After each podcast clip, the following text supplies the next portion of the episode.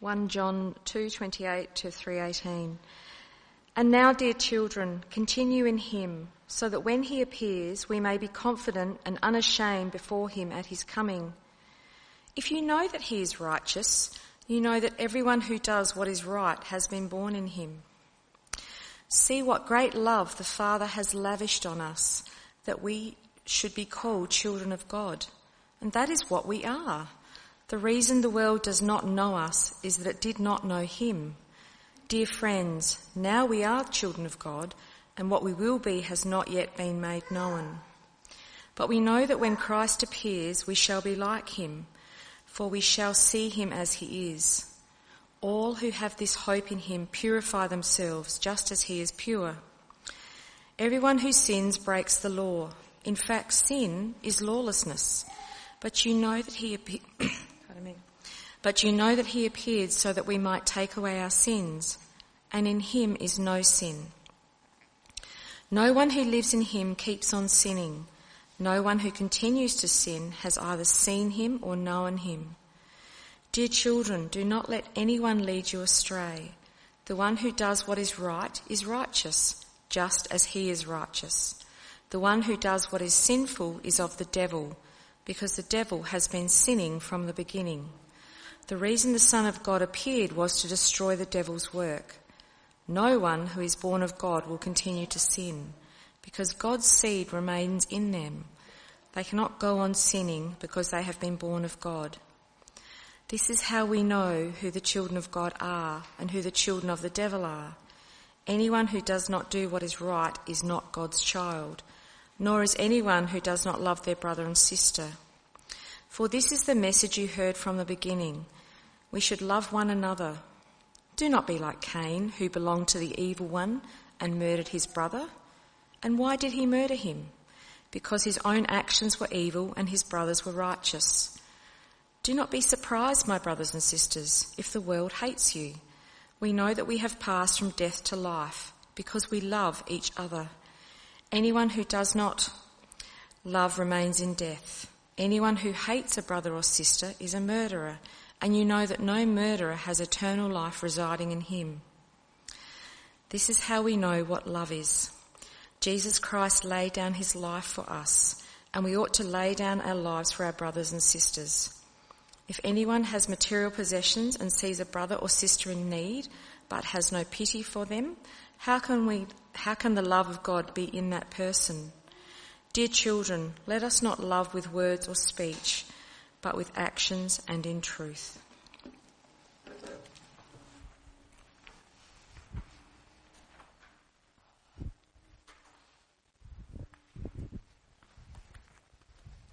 Okay, good morning.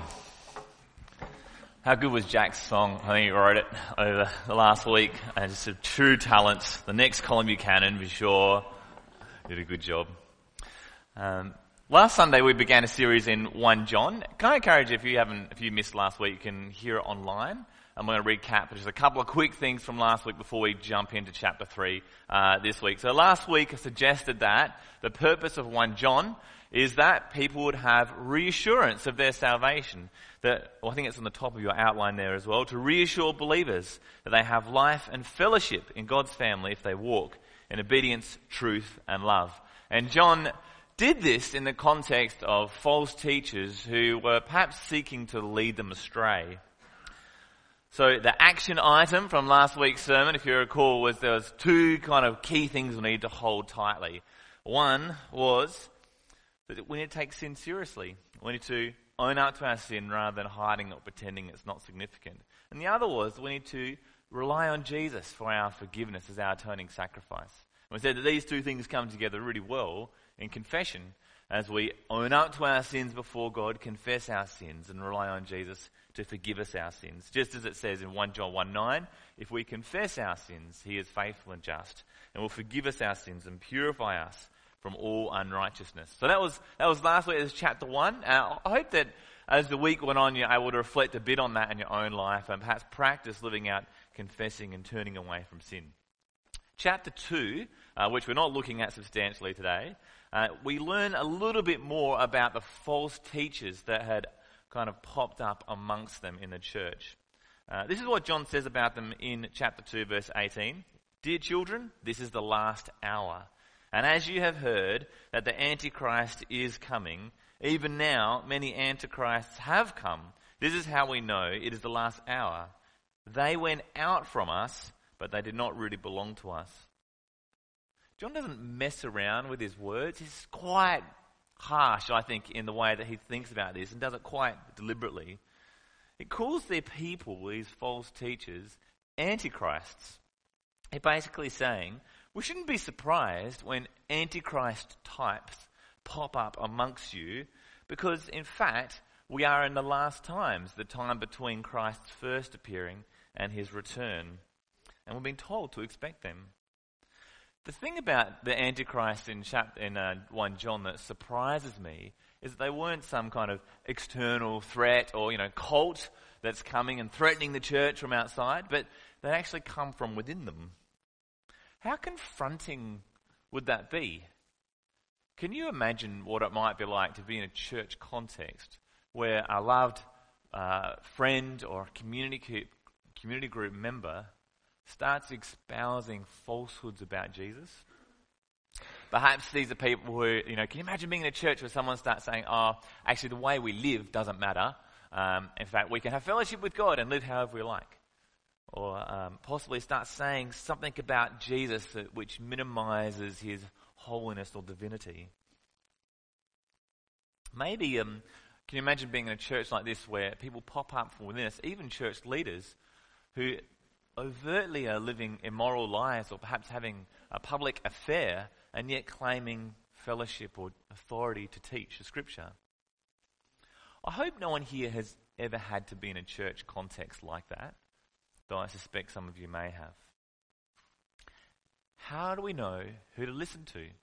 How do we know? How can we identify false teachers among us? Well, I wanted to know what antichrists look like, so uh, I went to Google image search and typed in antichrist. any, any guesses whose faces appeared? No one's brave enough. Well, I'll tell you, there was Obama, there was Trump, there was Marilyn Manson, and the Pope. So I'm not sure that Google image is necessarily the best way to find out uh, who the Antichrists are. Okay, so 1 John, however, is 1 John is a fantastic place to go for uh, a, a litmus test of what do false teachers look like. In fact, in 1 John, we get three tests Three tests. A pop quiz for sorting out the sheep from the wolves.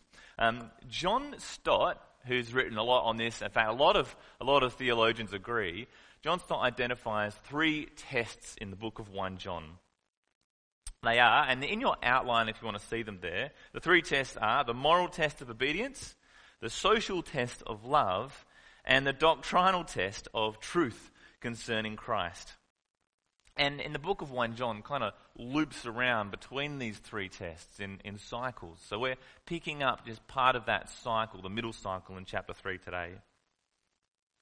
As you read 1 John, can I encourage you to use these three tests in two ways? Like, firstly, do use them as a way, uh, like a diagnostic test for trying to work out uh, what might be false or who the false teachers might be. But secondly, use them as a self diagnosis as well. Use the test to try and um, allow that kind of microscope of God's Word to angle in on our own hearts. And maybe um, by His Spirit, God will identify things in our own lives uh, that we need to work on. And that's, that's what we pray that will happen as we uh, follow God and uh, live out the righteousness of God in our lives. We would hear His Word and change our lives. So the first test is the moral test. Let's get into it. You'll see it in 1 John 2:29. If you know that he is righteous, you know that everyone who does what is right has been born of him. It's a bit of a no-brainer, isn't it? How, who, are the, who are the righteous? Uh, those who do right.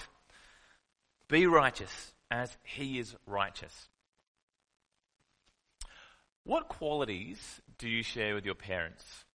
Um, people have told me that one thing I share with my dad is a tendency to be a bit busy. Um, my dad is someone who likes a good project, and I certainly fall into that category as well. Some people have re- labeled me perhaps as restless, and I have been identified by my wife as being Mr. Efficiency Man, uh, which mostly is a good thing. But on that last day of the holiday, when you're away with another family, and it's the first person to start packing up, oh, you've ruined the holiday. Now we're packing up. The holiday's over. So I've been learning to just tame that energy a little bit um, and not be so efficiency man all the time. So that's a quality I might share with my dad. For my children, I'm looking at Georgia at the front here. What qualities do uh, they share with me? I can tell you that my youngest Evie, our youngest child, shares qualities with Jenny, my wife. So a lot of people say, oh, Evie looks just like her mum. Uh, I, I think there is some resemblance, but I think the thing that's uncanny to me is the qualities that Evie shares in terms of personality traits with Jen. So um, both Evie and Jen are wonderfully uh, how should I say it, are wonderfully determined people. Uh, and very, very, yes. Jen's at the second service. I might edit. No, I've, I've asked her. I've asked her. It's okay. uh, yeah, so I, both, uh, so Evie is that kind of third child, dependent, self, um, I'm trying to tame my words, self-willed person. Um, Jen's dad, when he comes to visit, uh, looks at Evie and her antics and just kind of smiles and says, You were just like this, Jen. it's coming back for you now. so I think there is that, that tendency. Uh, you can see I'm trying really hard to be like the teacher writing a report. I'm not, I haven't used the words uh, like a stubborn hasn't come up. So I'm just digging a hole, aren't I? Um, in what ways are we like our Father God? Well, we are children of God. Where John tells us several times that we're born of God. He says in 2.29, which I read in 3.9. And with great excitement in the start of chapter 3, John says, see what great love, see what great love the Father has lavished on us, that we should be called children of God. And that is what we are. And like a parent and their child, we should expect the children of God to reflect God-like qualities in their lives. And this, this is at the heart of the first test, of the moral test. Who are the children of God? Well, we should expect to see them have God-like qualities in their life. Pretty high bar for morality, the first test. Who are the children of God? Those who have God-like qualities. So what are the God-like qualities? Well, the big one that John identifies is righteousness and purity uh, and love and light we saw last week. So John 1, 229, we saw, you know that he is righteous, so anyone who does what is right has been born of him. Uh, and then in John 3, 3, all who have this hope in him purify themselves just as he is pure. And in John 3, 7, dear children, do not anyone lead you astray. The one who does what is right is righteous, just as he is righteous. So the moral test. Who are the children of God? Well, not those who just know, know the right stuff about God, but those who live out the righteousness of God in their lives. Because he is righteous. It's a high bar. What motivates us to live righteous lives? Uh, I don't think just rules motivate us very well. Um, in 1 John, there's a couple, of two things that are identified in this passage as things that should motivate us to live righteous lives. And they are the first and second appearing of Christ. So the first, or firstly, the return of Christ. Uh, in, in 2.28 we read, And now, dear children, continue in him, continue in Christ, so that when he appears, we may be confident and unashamed before him at his coming the return of Christ, the pending return of Christ, is a powerful motivation for Christians to live righteous lives. We don't know when He's going to come. He's coming soon. So let's not be caught with our pants down, so to speak, but be prepared for His return. The pending return of Christ is a powerful motivation. So live in Him so that we not, may not be ashamed at His coming. And this idea, this motivation for righteous living, is expanded in chapter 3 and verse 2. It says, Dear friends, now we are children of God, and what we will be has not yet been made known. There's some mystery about, about it. But, what do we know? But we know that when Christ appears, we shall be like him, for we shall see him as he is. all who have this hope in him purify themselves just as he is pure. As children of God, we have a sure hope that when Christ appears, we will seek him and be like him. So, live a pure life now. Be ready for his return. So, live righteous because God is righteous. What motivates us? Firstly, the second coming of Christ. Uh, secondly, the first appearance of Christ. The first appearance of Christ motivates us to live righteous lives. And we see this in John, or 1 John 3 5. But you know that he appeared so that he might take away our sins, and in him is no sin. No one who lives in him keeps on sinning. Christ came to deal with our sin. That, that is what his first appearing did. He took it away in his death on the cross. I think once we've grasped this truth, grasped the heart of the gospel, how could we be comfortable to continue living a lifestyle marked by sin? If God's provided this atoning sacrifice for us, why would we go back uh, to the darkness and a lifestyle of wickedness? Verse 8 pushes this idea a little further. So you look at 1 John 3 8. Uh, no one, the one who does what is sinful is of the devil, because the devil has been sinning from the beginning. The reason the Son of God appeared was to destroy the devil's work. Jesus came to destroy the devil's work. So, Christians, live a righteous life. Why? Don't go back and kind of rebuild what Christ came to destroy. How do we rebuild what Christ came to destroy? I think it's by living a life that entertains sin, that is motivated by sin rather than righteousness.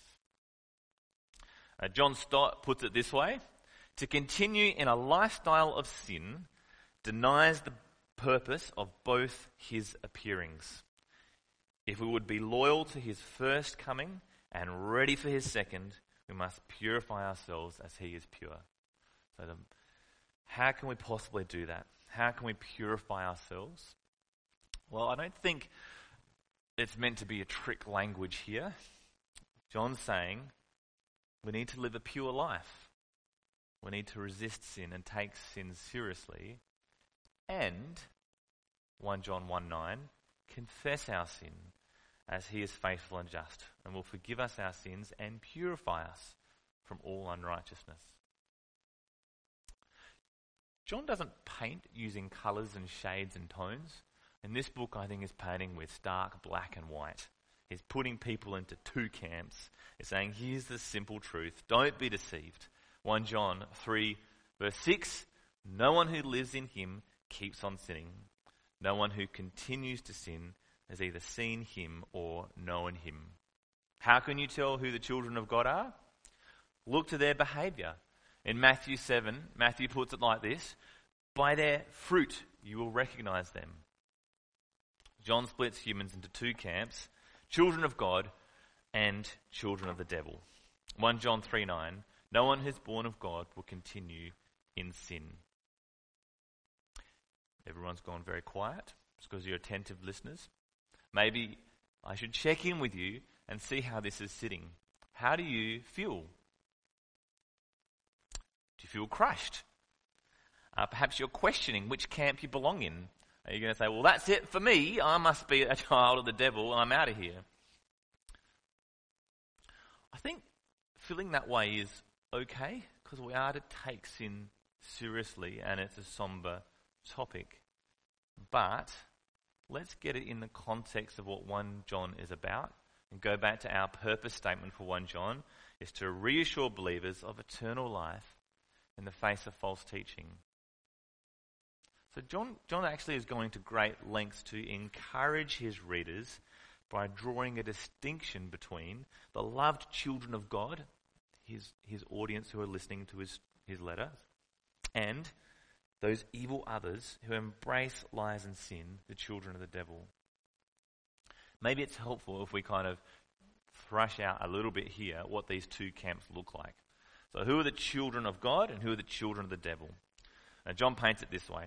So the children of God, if you think of column A here, those that walk in light and truth, those who display God-like traits in their life, those who confess their sins and trust in Jesus as their advocate, their atoning sacrifice of forgiveness.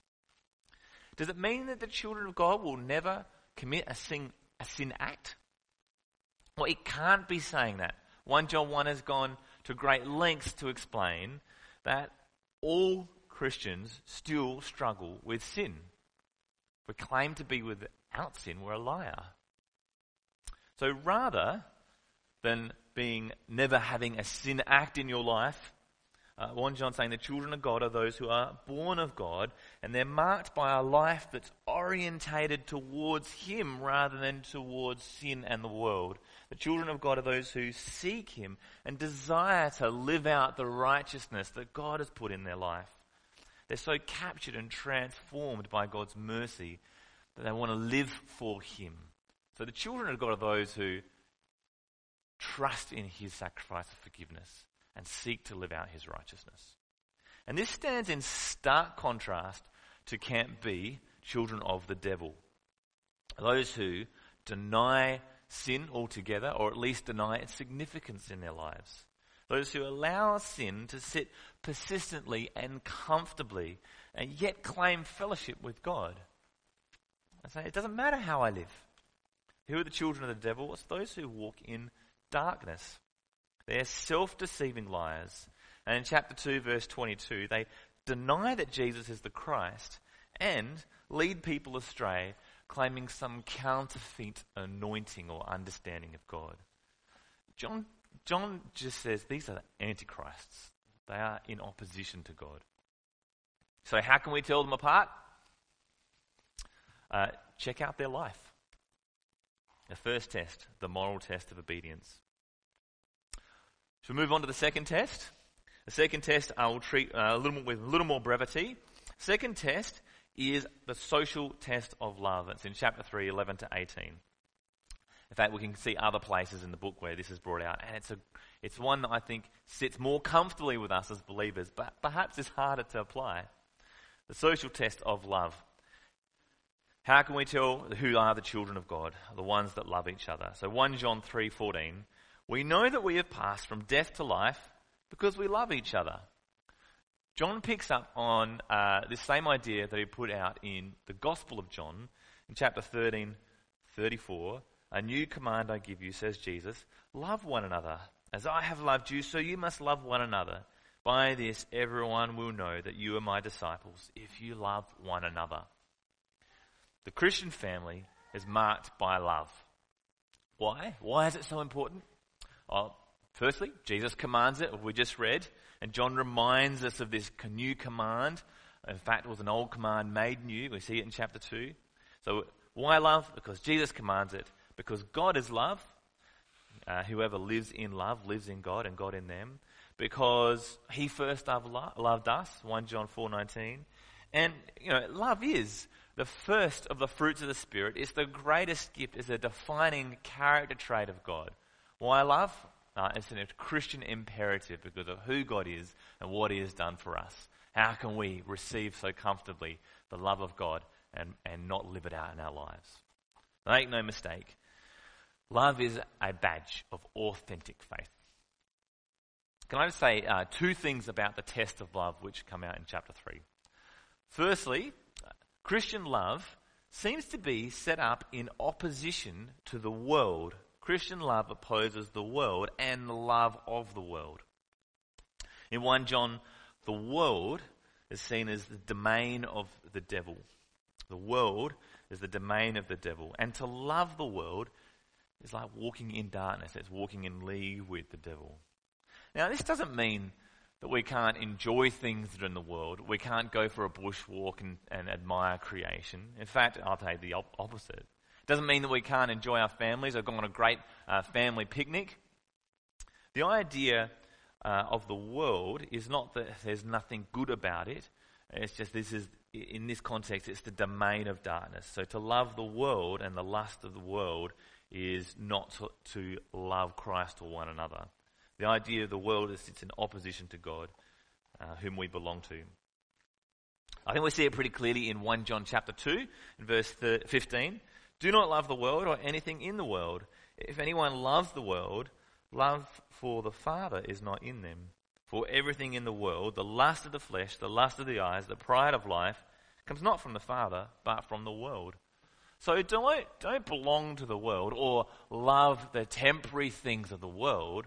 Rather, belong to the Father who is love and love one another. Okay, so that's the first thing about love. Love and the world sit uncomfortably together. In fact, are in opposition. Secondly, what is Christian love like? Uh, Outback Jack explained this well in the kids' talk. Uh, I think love is a verb. Uh, some of you might be the right generation to remember DC Talk's song Love is a Verb. Uh, I won't sing it for you. Perhaps we'll get uh, Chris or someone to sing it after the church. Um, maybe not. He might not be up for that. Uh, love is a verb. It's an action word. Love is all about doing. Maybe um, we could see as Christian love is not just lip service, but it is love in action. And our model of love is none other than Christ himself. Just like God is our model of righteousness, Jesus is our model of love. And what is Jesus' love like? 1 John 3:16. This is how we know what love is. Jesus Christ laid down his life for us, and we ought to lay down our lives for our brothers and sisters. John doesn't allow us to leave love as a concept out there, like a it's a nice ideology. He forces us to bring it in close. We see, uh, if we see a brother and sister in need, and we have the capacity to do something about it, and we really love compels us to act. Love is an action. 1 John 3:18 Dear children, let us not love with words or speech, but in actions and truth. It's perhaps a harder call, isn't it? It's easy to say, yes, we love each other. It's a little harder uh, to sometimes let live that out. Uh, but that's, that's the call of the Christian faith. Can we do that for every single person in every moment? I, I don't think so. There's a practicality around this. But if we want to love each other, at the very least, we've got to get to know people and invest in uh, the lives of those who we meaningfully intersect with. Okay? All right. How can we identify the children of God? Well, firstly, look to righteousness. Look to their righteousness. This is the moral test of behavior, of obedience. We need to look for their love. This is the social test of sacrificial love. And thirdly, look to their message the doctrinal test of truth.